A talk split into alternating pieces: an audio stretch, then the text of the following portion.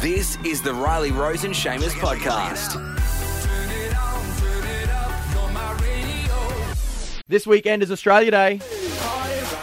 A lot of people are going to be uh, enjoying an adult beverage, drink responsibly, Yes, a sausage, yes. and uh, a float down the Murray. Well, that's what a lot of people do here on the border. I've got to put my hand up and say I have never ever done a float o- on the Murray. Oh, you haven't lived, mate. I've never actually done a float at all. Where else do you do them?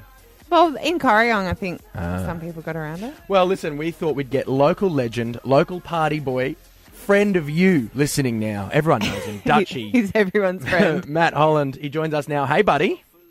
Hey guys, how you doing? Yeah, good. Now, mate, you do this every year, the Australia Day float down the Murray. Uh, we need to hear some tips, mate. What do you need? How do you have a good float?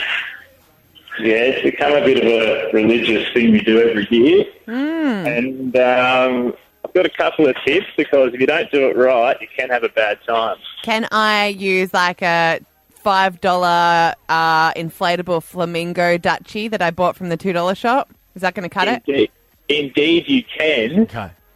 but the flamingo limits your ability to bring eskies and your phone. and, uh, Yeah, different no, things. fair enough.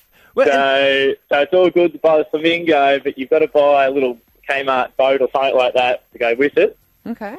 well, what and then you about can put your um, belongings? like it, it can get fairly because the float's quite long. Like you're floating for up to like three hours, depending how far up you go. So you can get quite cold if you're in the water. You kind of have to get something to keep you above the water, right? Yeah, exactly. You want to you want to get some sort of floating device. So um, a lot of those little raft ideas and big tubes are good. You want to get your body out of the water for most of the time, otherwise you're going to get hypothermia. yeah, don't do that. Don't do that. and uh, if you start feeling a little bit uh, dizzy and tired, you need to uh, yeah get yourself out of the water pretty quick. Have you ever found yourself on a float and then you like you get out of the water and you're in this like deserted part of the river and you, you feel Oh, Where like am you've, I? you've discovered a new piece of land in Aubrey? So every year there's a property on the Wodonga side of the river, and everyone sort of pulls up there and it's a bit of a beach, and there's a bit of a impromptu party that goes on for about I don't know. 40 minutes where everyone pulls in and there's been, there's been people there with barbecues giving everyone snags and um, everyone has had a good time but um, which is all good just everyone's got to remember to pack their rubbish up at the end of the day Good call.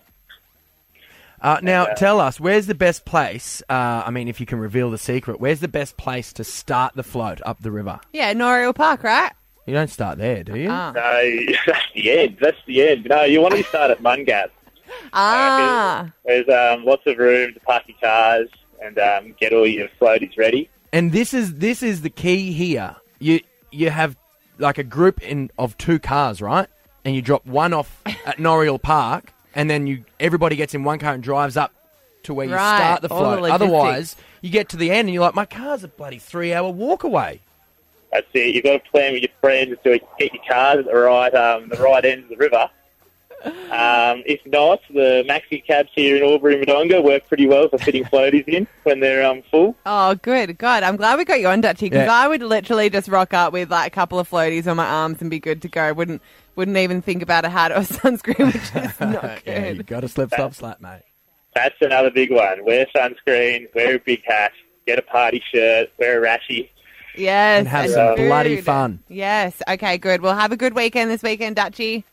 No worries, I always will. Want more Riley Rose and Shamers? Catch up oh now at hit.com.au or weekdays from 6 on the Borders Hit 104.9.